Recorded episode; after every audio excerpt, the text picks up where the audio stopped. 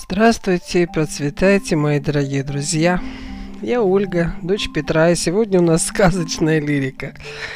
Вот приятно мне совмещать лирику со сказкой. Наверное, так оно мне легче. Вообще, вы знаете, да, что даже когда мы пользы ради и дела для говорим о тяжелых вещах, мы напрягаем, между прочим, свой, свой иммунитет. Все не так просто информация, она несет не только звуки, она несет все, что в нее вкладывается. Поэтому настроимся на легкое восприятие сказки, но со смыслом. Ну и, как говорится, не в защите мне, не попеняйте. Ну, как есть. Итак, сказка сегодня от Сергея Булатова. О ветране присыщенной, ферсе сверх, сверхтребовательном и гордане халявщице, любительнице счастья бездонного. Вот имена Сережа сегодня такие выбрал, чтоб никого не обидеть. Прием, прием. Как слышно? Да. Это снова я, ваш неравнодушный и вдохновляющий космос. Вы скучали? Новую сказочку ждали? Стенали, дрыдали? Ой, где же наш любимый космос? Было-было, не отпирайтесь даже. Вот и дождались. Сказка новая, с пылу с жару. Как всегда, злободневная. Да не в бровь, а куда? А вот хоть куда сказочка, каждый к ее окончанию сам решит для себя этот вопрос. И, кстати, комментариев под сказочками больше не будет, а то повадились некоторые умельцы пространства космического своем хейтерством марать. Нечего тут делать, чешите Арбузову свою поливать помоями. А Космос ФМ эм – радиоволна космическая для людей считающих и думающих. Для всех остальных сказочка, слушайте. Жили-были. В сторонах разных, в градах да в селах раздельных, друг с дружкой не связанных, три персонажа сказки нашинской. Три героя бравых, да героинь, таких хоть сейчас в поэму, аль в элегию литературную. Звали величаев героев этих так. Ветрана присыщенная, Фирс сверхтребовательный и Гордана халявщица. И яко из их наименее слышно, токба едина черта объединяла молодежь эту, а той черте повествования далее. Ветрана девица не топырская, Соседушка Мария Немудрый. Ну а чё ожидали-то вы? Всяк люд честной и не очень в кружки по интересам да мировоззрению сбивается, иногда и неумышленно вовсе. Была, стала быть, молодушкой красы невиданной, а еще краше соседки своей ам амбес амбебистой, да с характером и норовом в разы тяжельше.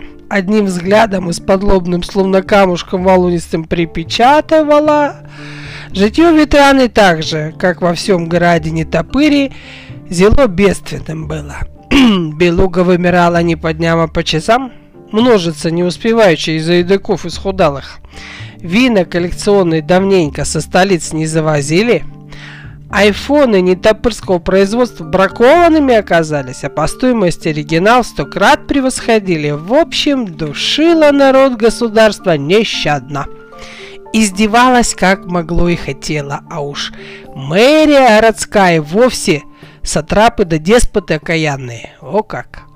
А посему девица Ветрана срамнёхонько жила, со дня ко дню перебиваясь, чем Бог послал за место белужьей икры дефицитной, красным ее заменителем лососевым давилась.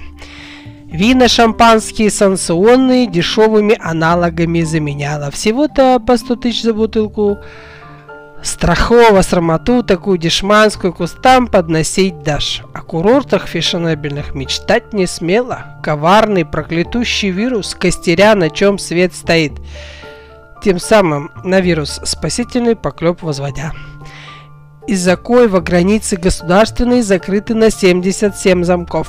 На родные курорты теперь только ветра наездила, лики светлые, кислые корча, и брезгливость непомерную изображая. Оно-то и понятно. А после девицы нашей и друзей ее любой курорт фешенебельный в помойку превращался за полчаса. Да только курорты заграничные ветра не угодить пытались всегда. Чтоб еще приехала и денежек привезла горстку, на кою красу разведут, яко дурочку последнюю, а потом помойку все утилизировали заграничные молодцы до того, как девица отечественная обернется. Ой, измучила ветрана, ветрану вся ситуация мировая да всемирная с санкциями, да вирусами, с ограничениями несвободными карантинами, до того, что совсем за бабушки нашей ветранушки заплохело было на медне, в болезнь лютую впала, опасную, очень смертельную, трудно исцеляемую. Называется горячкой присыщенной.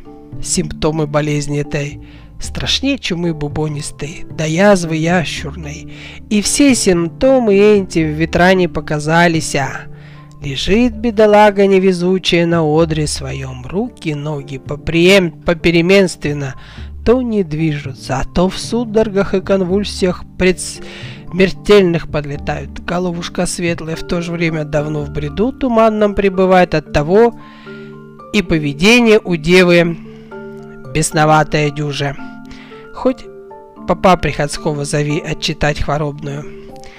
И от приступа к приступу все хуже симптомы, горячее делаются. Вначале то токмо жалобы мелкие на житие свое сыплются, от заразу подцепившего, мол, сарафан не такой, яко у соседки, то ли фасад у избы не тем молдингом обделан, не такой заграничным и позолоченным, яко у избы рядышная, затем через пару-тройку приступов бред посерьезней да помасштабней исходит от помирающего. Уж родной не топырь, град не милый, государство хуже не сыскать на свете белом, и курорты дорогие не по статусу, и что не предложи внимания ветраниному, все одно дерьмощнее другого в очах ейных. Ох, да еще один симптом болезни Йенты упомянуть надобность имеется для полноты описания. Ни единый из заболевших своего прошлого не помнит. Память напрочь отшибает.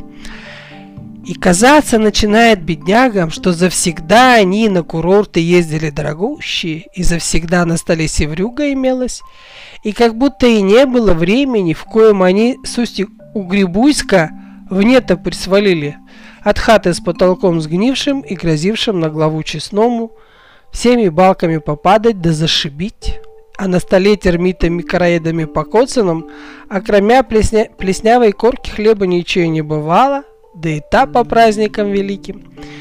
Вот та же симптоматика и у ветрана имелась. Да так в конвульсиях девица и билась, пока не померла, от симптома последней стадии хворобы лихорадочной, от злости злой на судьбинушку свою бессилие изменить ситуацию всемирную. Желчь не тем горлом пошла, вот ты померла, краса наша, Господи. В другом граде великом, в граде Голь, уезда Перекатного, проживал молодец, добрый, о коем в начале повествования упоминался. Фирс, по, по наречению сверхтребовательный. У Фирса другая болезнь имелась, не такая, как у Ветраны, не к ночи помянута уже ныне. Не смертельная вовсе, но оттого не менее опасная, да изуверственная. Годами и десятилетиями живут люди с той болезнью, а токмо и жизнью-то житие худое назвать нельзя, и смрад хворобный в пространство внешне такой источают, что никакая баня открыться не, отмыться не поможет. Зовется хвороба словом заморским сверхтребовательностью. Покой эфирсу наречения дополнительные и дали люди. Признаки ее пострашнее болячки девицы нетопырской будут. Болезный день и ночь через сало просиживают, уткнувшись в ящик либеральной очами. Вслушиваясь в речи безумной Милане Крупноскуловой, ну той самой, провож повожатой со столичного дурдому, у коей лошади элитной породы в родословной имеются.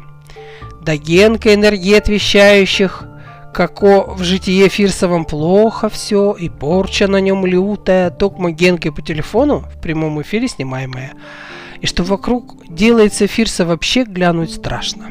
Видать, овса дефицит в конюшне. А как накушается молодец лапши ентой, быстро растворимой, кое с ушей его их свисает ноги в поля, сами идут, топает богатырь ножищами, ручищами по столу колотит и орет «Доколе!» А доколе это ко всем распространялось?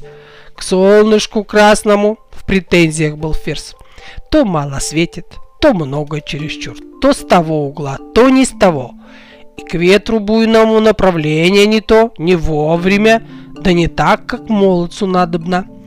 А то и к жизни целой. Все, юноша, не так, да не то. Все ближние, дальние, косые да кривые, град его хуже других до того доходило, что самому себе бедола претензий столько предъявлял, что впору не смердеть было десятилетиями, а повешаться с горю. Вот такой житье и прожил Фирс в претензиях, да и все вокруг ему должны были соответствовать ожиданиям егошным.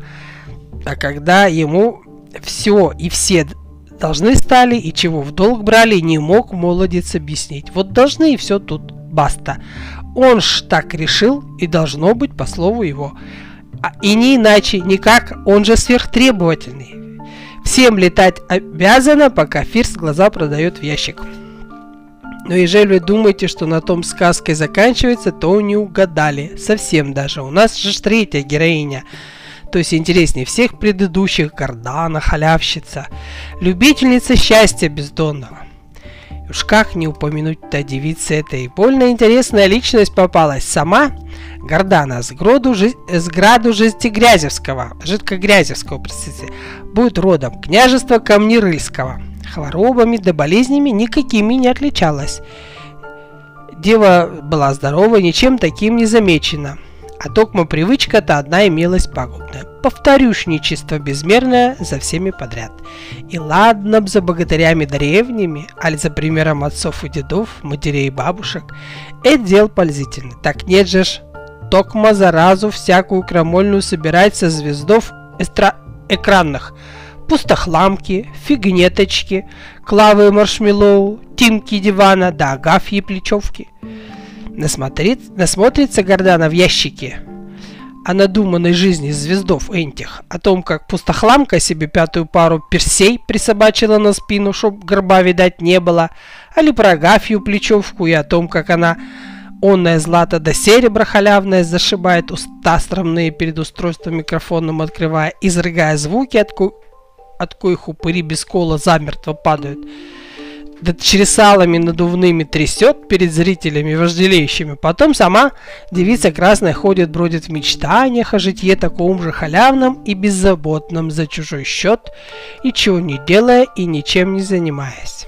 Бывало так, придет горданушка за провизией в супер гипер-пупер мега маркет, пальцами загребущими натычет в товар дорогущий, все понадкусит, да бежит к лоточнику жалобиться, мол, товар-то твой паленый купила, до дому дошла, а авоськи расчехлила, там, а вишь, срамье какое все спорченное в хлам, да еще и надкусенное. Давай взамен товар хороший, да бесплатно, за вред моральный. И радуется ведьма злобная, что всех надула, главу затуманила и монеты сэкономила. Али вместо какое общественное придет, красай давай орать дурным глазом кота мартовского – у коего песни гормональная играть, а гармонию уже отобрали. Что она тут главная, вся такая властная, повелительная такая. Всюду уступить ей надобно, ибо холопы неразумные не ведают, что со звездой будущее дело имеют. А после сожалеть будут о шанс, шансе неиспользованном гордане угодить и милости сыскать. Долго ли, коротко, житье горданы миновало. И жизни звездной так она и не видывала. А как же иначе? Она ж даже как фигнеточка в микрофон орать не пыталась. Да как пустохламка перси по своему целлюлиту не распределяла равномерно. а Токма все шансу ждала удачного, что и так таланты ее и дары затми затметют, и всех она переплюнет, да утробу свою ненасытную заполнит халявными плюшками разными. В чем, кстати, и схожесть ейная с предыдущими двумя героями сказки нынешней. Чего хотят все трое, не знают. Просто счастья какого-то мифического. Да чтоб ладно и складно было без единого усилия, а поскольку не знают, что такое счастье для них-то, и насытиться никак не могут. Все как в прорву улетает со свистом и безвозвратно. Так и померла в позе принца, ожидающий в возрасте преклонном, и сказать бы почтенным, но нет, не за что почитать было девицу. Вот так и жизнь реальная, куда ни плюнь, одни прорвы до утробы ненасытные, которые только и выучились ящику либерального, что им должны все обязаны. А они только принимать почести должны, да как статуя стоять, покачерить, поклоны в пояс бьет. И сверхтребовательность откуда же? Милания Крупноскулова все детство и отрочество в голову юные вбивала, что все право имеют – до жизни богатой и щедрой, на плюшки разные, требовать должны с ползунков самых, токмо отходы жизнедеятельности производят на свет. А ежели кто смеет отказать в требованиям ихним, тут же ногами стучать по полу, яко бесноватые, и на митинг богопротивный собираться, на всех в лопату кидаться и кричать, что они тут власть.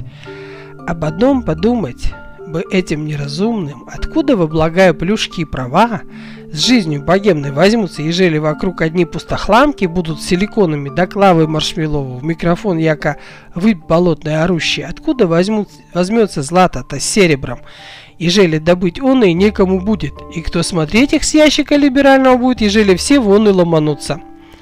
О том, что путь это тупиковый и к деградации ведущий, а не к инволюции обезьяновой, а еще хуже к червям ближе, я вообще умолчу. Ибо говорил я, и не раз, что только труд человека человеком делает, а не мечтания, богемственные требования, прокачка прав собственных, не видя обязанностей, да претензий к жизни. Читайте и слушайте внимательно. Вот такая сказочка, Нони, снова жизненная, как и всегда. Вы хоть и вредненькие, да упоротые. На всякие глупости но все же частью неотъемлемого космоса, меня то есть, являетесь. И сложно мне удержаться от того, чтобы шанс вам не дать спасительный, дабы вразумились вы, и как за соломинку ухватились, а то ж вымрите в своих сверхтребовательностях и правах, так жизни реальной не увидев. Все, мне пора. Черная дыра сама себя к фигнеточке не пододвинет. Но я скоро вернусь с новой сказкой. Ждите. Ну, пока-пока. С любовью, ваш космос. Вот, дорогие мои друзья, такое замечательное творение родилось у Сереженьки. Как говорится, сказка ложь, давней намек.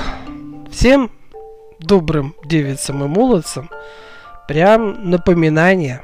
Мне к этому не добавить, как говорится, не убавить нечего. Желаю вам, дорогие мои друзья, чтобы сказочка была не про нас с вами.